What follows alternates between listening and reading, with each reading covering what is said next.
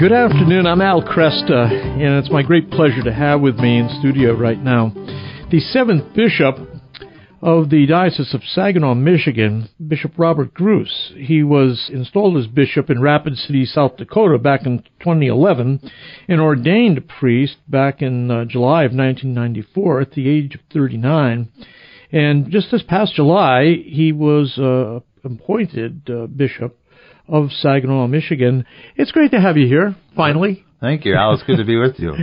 Um, let's talk a little bit about your ordination. I mean, you're 39 years old, so you're a, what they call late life uh, vocation. P- people call me, they say I have a delayed vocation. Well, and I, and I tell people there's nothing delayed about it. This was in the Lord's time. Yeah. So yeah. it might be delayed in human terms, but in eternal ways, it's uh, it's what the Lord has planned, and and certainly I look back at my whole life in in that regard, and uh, yeah, I said no to the call for many years. Okay. So perhaps in that sense it was delayed because I delayed it. Yeah. But that's hindsight, right? It's always twenty twenty. well, uh, it's a lot easier to read the story of one's life after you've lived it. Right. Exactly. Exactly. um, what were you doing before age thirty nine? Well, I um in college I had a I got a two year uh, degree in civil engineering. I didn't do anything with that. I went to work in a factory. This was in Wisconsin. About a year and a half into that, I decided to um, get my private pilot's license. Yeah. And then I decided I, I, don't really want to spend 30 years on this assembly line, and Mm-hmm. so I quit and moved to um, Tulsa, Oklahoma. I went to flying school, Yeah. and um, then I ended up flying for a living for about 10 years. Wow. Wow. Uh, did you like it? I enjoyed it. You know, I was you know I started out as a flight instructor. Then I flew a private charter for the local um, fixed base operation at the at the airport in Davenport and in Clinton, Iowa. Yeah, yeah. And uh, then one of our charter customers bought an airplane, and then that was that was my first gig as a corporate pilot. Yeah. And that lasted a couple of years, and you know they fell on hard times in the 80s. I got another Yeah. job, and um, I flew for a utility company for a couple of years, and it was during that time that the whole um, I, I began. I went on a search for God, Okay. you know, to be honest, and uh, He let Himself be found in my life. I kind of returned to a committed life in the Catholic Church and the sacramental life of the Church, and and during that, after that time, then the whole notion of priesthood came back. Yeah. Yeah. And so I, I it was kind of one of like the Lord is the hound of heaven, right? Yep. And so uh, he wouldn't let me alone. I see. So you you say that voice became prominent, uh, but you recognize it from a, a past uh, call? Well, my first year in college, um, so I was raised Catholic. I went to Catholic schools through the eighth grade. Okay. But there was something, um, even when I was in high school, there was there was something about mass that I was just drawn into, you know. And so it was my first year of college. This this kind of thought about the priesthood entered into my level of Yeah, consciousness, yeah. and I thought it was the most ridiculous thought I've ever, uh, you know, ever thought before. Yeah. And and it was not something I was interested. You know, I wanted to get married and have a family Sure. my image of priests were these holy men, which you know I could thought I could never live up to Mm-hmm. or be like that, and and my biggest fear in life was uh, was uh, public speaking, Really? and uh, and I knew and I knew this is what priests do every day, and I thought that's absolutely there's absolutely no way. And so I just kind of dismissed it because it's not what it, it wasn't my will. It wasn't something that I wanted to do. So um, I just kind of brushed it off, put it out of my mind Oh, then kind of became a lazy Catholic, really, in some sense, for a number of years. And uh, when I found my life really questioning things and my future and so on, I realized that I was unhappy and, and broke, uh, not because I didn't have a job, but it's because of really because of a relationship with the Lord. yeah. And you know, I think the Lord placed that in my own mind and heart. Um, it's not something that I kind of concocted myself. Right. But uh, and so then I went on a search for the Lord, and um, that led me back into a committed life in the Catholic Church. And then, you know, as I continued on with that, again, as joined a parish, started getting involved. And the funny thing, I was also during this period of time, as this whole notion of priesthood was really like, you know, like right in my face. You Yeah. know, I was also contemplating getting engaged to this girl I'd been dating for a couple of years. So now I'm discerning, Wow. prayer- Vocations. prayerfully discerning priesthood and marriage. yeah. Yeah. And uh, finally, I just decided, uh, you know, the Lord kept He kept after me, just in a in a, in a very gentle way. But hmm my girlfriend and I knew that our our greatest desire in life was to do the will of God. Yeah. That's, that's And, uh, beautiful. And so I thought, you know, I will never know. I don't want to go through the rest of my life wondering if God is calling me to the priesthood. right. And so the only way to find out is break up with her, um, quit my flying job, go into the seminary. And because that's, you know, seminary life is a time of discernment. Right. And right. so a, a real focused discernment on, on the Lord's call to that particular vocation. And I knew the Lord would reveal to me if that's not what He wanted for my life. And then, then I could leave peace with peace in my heart, Right. knowing that Right. I, I, part I discerned it. Yeah. I think, and I go find another flying job and probably another girlfriend. Did you like seminary? I enjoyed seminary. Yeah. You know, I was like the oldest guy in my class, so I went to seminary at the North American College in Rome, Oh, major, yeah. major seminary, and I was uh, when I went there, I was 35, so that was the oldest guy in my class. Hmm. it was kind of interesting being with. I'm at 35, and many of the guys were 21, you know, Right, 22, and but it was um, it was I enjoyed it. It was very formative for me Yeah. but uh, but I think partially because um, I engaged it. You Yeah. know, Yeah. and the Lord, when we engage a process with the Lord, and He He recreates our hearts. I think, and that's kind of what happened to me Yeah. in some sense. He recreated my heart to desire the Lord Jesus more, and the desire to follow Him wherever He leads me. Yeah. You were uh, ordained uh, at the age of was it 39? Thirty nine. Yeah. Your first parish was it a surprise? Once you go into a parish, is it different than you expected? No, it wasn't because you know I had been involved in parish ministry as a layman for many years Yeah. uh, prior to that. Um, so I kind of knew how parishes ran. I knew the programming and I knew all of that. Um, so my first assignment, I was very excited about. It was a parish in Davenport as an associate, and um, you know you spend. I think it must have been about five and a half years in the seminary, six years in the seminary altogether and then you just really and once you get ordained you just you're ready you know you just Yeah. want to you just want to do the lord's work You want to want to get out there. and so it was i had a great time it was a, it was i was only there three years but it was very difficult leaving there some people say a lot of priests i've i've uh, i've known have said you know your first assignment is one you'll never forget and oftentimes it's one of the best assignments that you've had really? yeah, and I can say that for myself too. Interesting. It really was Yeah. a, a lot of um, really good friendships, and but it was different being a, somebody that's a little older than if I was, you know, 26 and being ordained. Yeah. You know, I have life experience, so that's all. You know, for me, that was very helpful. Do people? Do You think people give you more immediate respect because you're older? Um, I don't know if it, I don't necessarily would call it a respect thing. They um, have a sense that because you've been around the block in Right. many in many ways that you're more knowledgeable about life. Yeah. Uh, and so, from that perspective, oftentimes people will perhaps come to me versus coming to a, priest that's, you know, 10 years younger, Right. Right. and just because of my life experience. Did you ever imagine uh, that you'd be a bishop? Oh. Are you serious? no, actually, to be honest, I prayed that would never happen. Oh, oh You know, it's uh, you know, throughout life, you know, throughout my priesthood, I, you know, many people come, oh, you're going to be a bishop someday, and this and that, and I just kind of, I, I really just kind of brushed it off, and then as more people said that, I began to pray that it would never happen. Because it's not my, it wasn't my desire in my Right, life. My right. desire was to be a parish priest, um, and just serve the people of God in, in one location and be part of this community. Right, And so, right. you know, um, but the Lord doesn't always answer my prayers the way I want them, as we all know. Is it more difficult as a bishop, or are you still able to maintain the same kind of relationships that you had as a parish priest?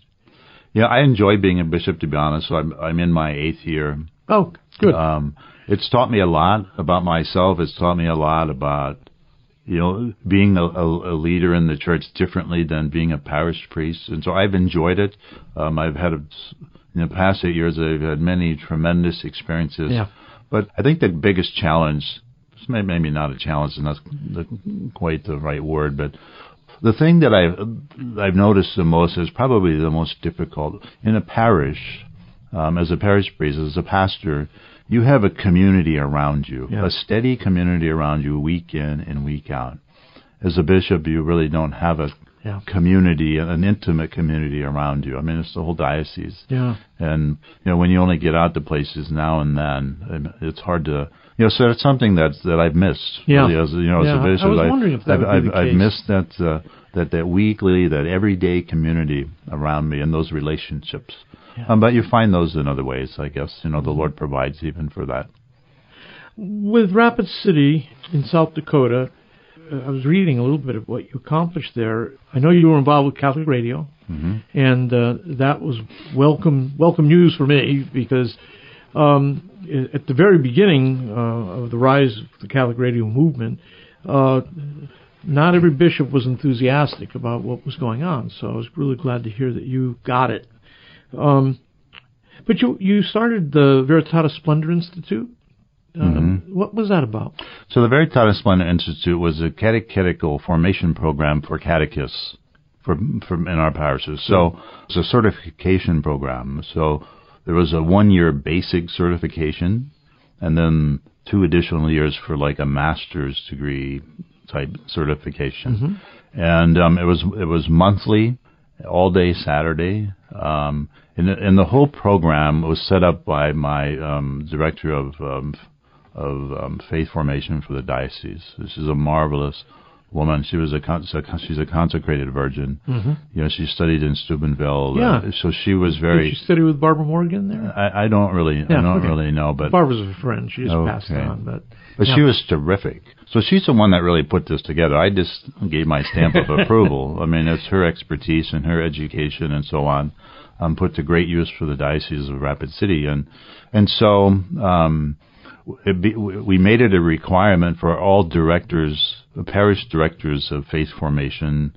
Um, it, it's mandated that they had to go through at least the basic good. the, the, Good. the one year certification program, and we cur- encourage all people who taught religious ed in parishes to at least attend, Yeah. you know, the, the one year program. But it's been a, it's been a tremendous success. And it's been it's based on the um, the, the four the four pillars of formation and the and the, the program for priestly formation, the PPF. And so all of those aspects were, incorpor- were incorporated, are incorporated in the very uh, Tata Splendor Institute. Uh, Bishop, hold it there. We'll come back in just a moment. My guest, Bishop Robert Gruss of Saginaw, Michigan. I'm Al Kresta. Good afternoon. I'm Al Kresta. With me is Bishop Robert Gruss, ordinary of the Diocese of Saginaw, Michigan. We're talking about, uh, well, his Episcopal uh, ministry. He was uh, first ordained bishop in 2011 uh, in Rapid City, South Dakota. We're talking about the Veritatis Splendor Institute that he established there to again form uh, catechists. So they had the. You were saying before the break that um, you built it around those four emphases. That assuming this is what John Paul II uh, wrote about in uh, "I Will Give You Shepherds," the four and- emphases yeah, there. and Yeah. Were yeah, You know, so um, what was required? The four pillars are there's a human formation, spiritual formation, pastoral formation, and um, academic formation. And so every person had a spiritual director. Every person had a formation advisor. nice. So just like just like the program that w- that the way seminaries are run today. Yeah, yeah. And so we had, I don't know, I think the first year we there was probably, I think I had about eighty. I taught I taught in it uh, for two sections for four years, Wow. just because I wanted to be involved with Yeah. with the people, and it was a way for me to have that community around Yeah, me. that's uh, great. and and be able to teach the faith. And um, so we had 80 or 90 people in class, and uh, it dropped off a little bit after that. But as we began inviting, um, getting the word out that this this isn't just for catechists. This is for anybody who wants to know, uh, learn more about their Catholic faith and be able to uh, defend it and express it and so on and so forth. So um, it's been a very positive program for the diocese or process for the diocese. And I would say probably three fourths of the people that went through the basic certification signed up for the master certification. That's and that's so it's um it's feeding the people, you know, and it's, it's bringing them to a deeper faith and love for Jesus Christ, and that's really isn't that the goal of all of our catechetical programs? Yeah, I mean that's all, our life project is conformity to Right, Christ. Yeah. right. No, that's great. You um, came to Saginaw uh, just in last year, in 2019, July of 2019. And I'm just thinking, uh, Saginaw's in you know what they call the Rust Belt. Rapid Cities, South Dakota, seems like culturally very different than uh, old industrial city like Saginaw. Is the culture very different? You know, in some sense, people are people, right? Right. Um, right. In, the, in the diocese of Rapid City, I had three cultures.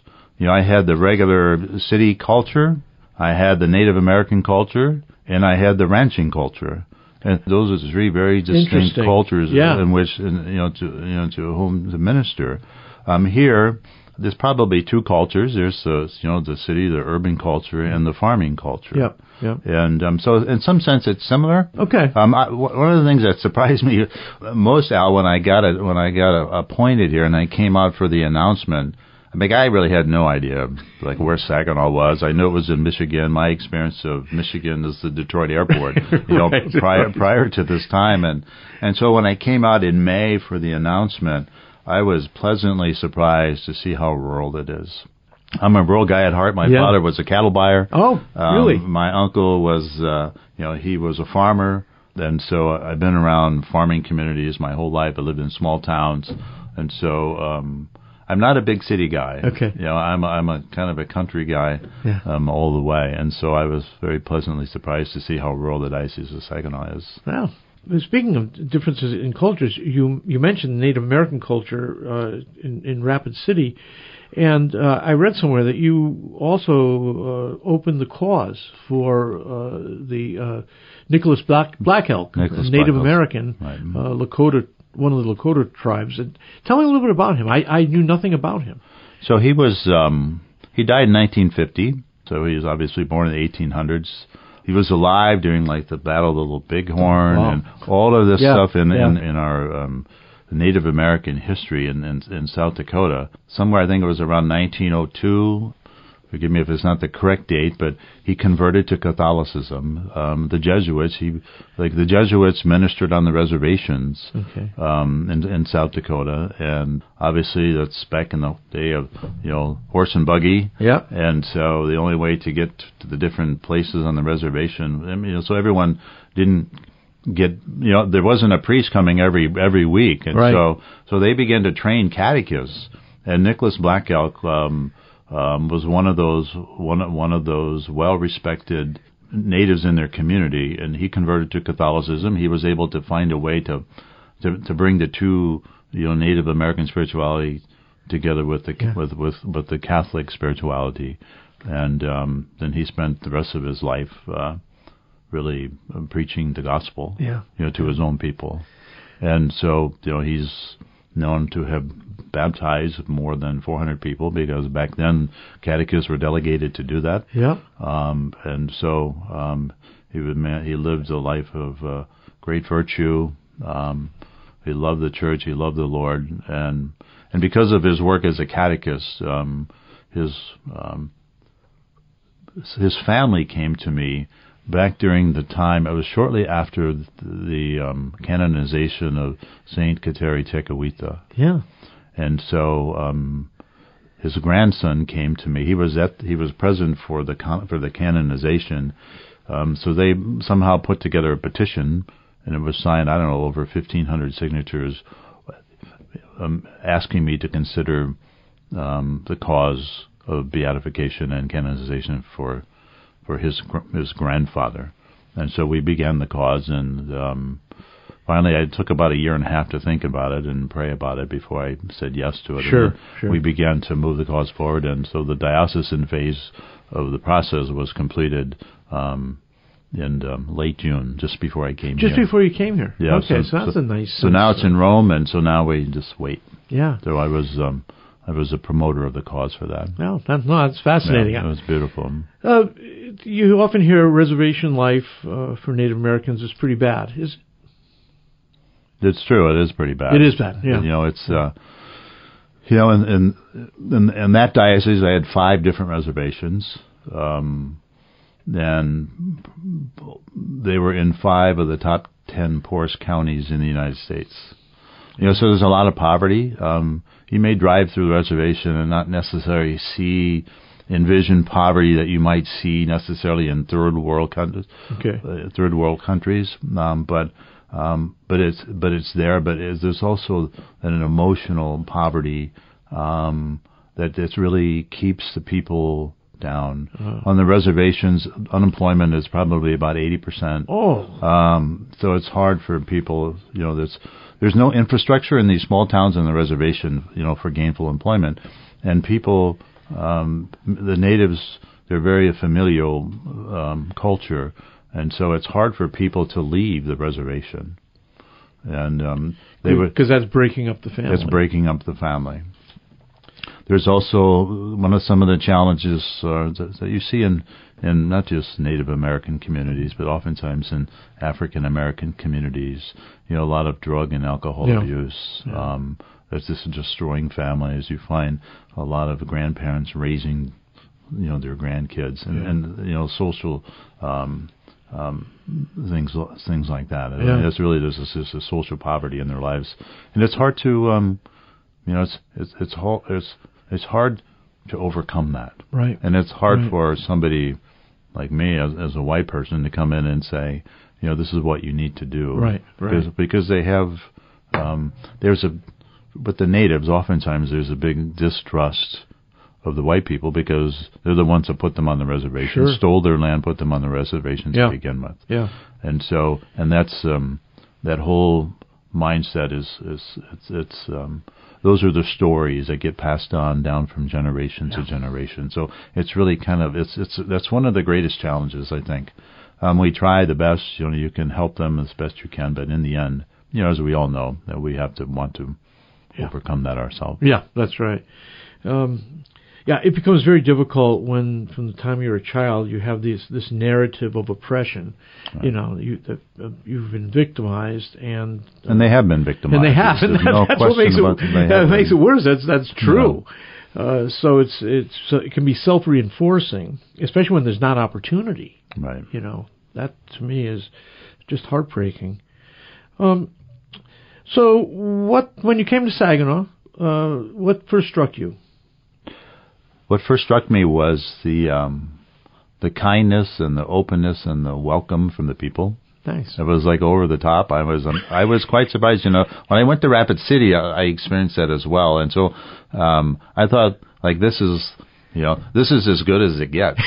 but when I when I came to Saginaw and um, the way I was received and welcomed, it really was unbelievable. Yeah, that's great. It kind of set the tone for um, my comfort level, I guess, as, as being the you know the, the bishop of the diocese Yeah. of Saginaw. It makes it easier to work, doesn't it? Yeah, Yeah. and and I quickly began to see you know the hunger of the people you know for the faith, Yeah. Yeah. and so when you can feed them, you know, you know you're loved, Yeah. yeah. right? Yeah. We, we all love those who feed us, right? Absolutely. Yeah. Absolutely. Um, what do you see as special? I mean, you've been there since July. Yeah. You're still you're still getting to know the diocese. I mean, it, it probably takes what a year. Uh, Yeah, get- I mean, you know, when I first became bishop eight years ago, the the, the uh, my predecessor said, you know, just take your time. He said it really takes about five years, Five years. for you to kind of really get, you know, to come in and really be settled and get to know the people you need to know that can help you do the work that you need to do. And I, I would guess that's um that's, you know, that's not too far off Okay. you know, part of it, you know, back then was this was the first gig as a bishop, so Yeah. you, Yeah. you like you go in there with like a deer in the headlights.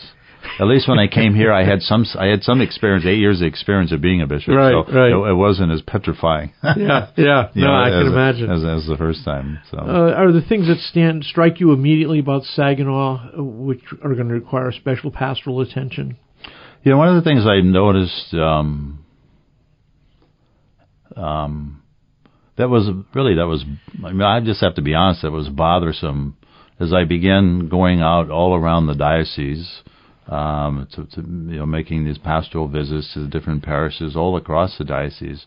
Um, I began asking the people. I said, "Where are our high school kids and their families? Where are great or middle school kids or junior high kids and their families? There's nowhere to be. They are nowhere to be found in church, and so that's really that's that really bothers me Sure. um, because it's basically two generations that are absent from the body of Christ. Yeah. You know, Yeah. and that should bother any bishop. Right. You know what we can do about that, I'm not sure.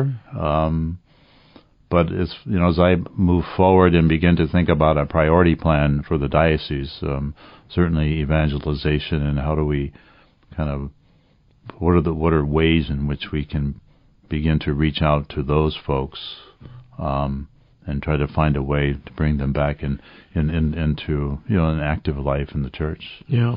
Yeah. Um, I, I I don't know. That's it's a mystery, but I don't think you know. I've been told this this is not um it's not a local problem. It's not a regional problem. It's a national problem. Yeah. You know, this is the way our culture is today. Yeah. And so, how does the uh, how how can the church, wherever she might be, in whatever diocese, Saginaw or any place else, you know, be that beacon of light and hope and love and mercy, inviting people back um, into into this into, the heart of Jesus, Yeah. where they might find true life. right. Right. You know, And I think, and I think that, in a way, encountering that abundant life that Christ offers, it's kind of self-attesting. When once you taste it, you know this is where you want to be. Right. You, once you taste it, um, you can never leave. Right. You know, there's a saying. I think I, I saw it on CatholicVote.com or something. This is where I get, but it's always it, it, it's, it's, it struck me. Um, if people really understood the Eucharist, right? If people really understood Yes. the Eucharist, they would never leave the church Right. because their heart wouldn't let them. Right. Right. Bishop, thank you so much. Oh, my pleasure, And, Al. It's uh, great to be with you. Yeah, I really enjoyed the conversation. Look forward to seeing you in the future. Hope we can work together on some communications projects. And That'd be great. Thanks That'd so be much. great. We have to we have to get Jesus out there more and more and more, and drawing people to Him. So that's your goal. That's my goal. Right. You know. So hopefully we can find a way to move that together. Very good.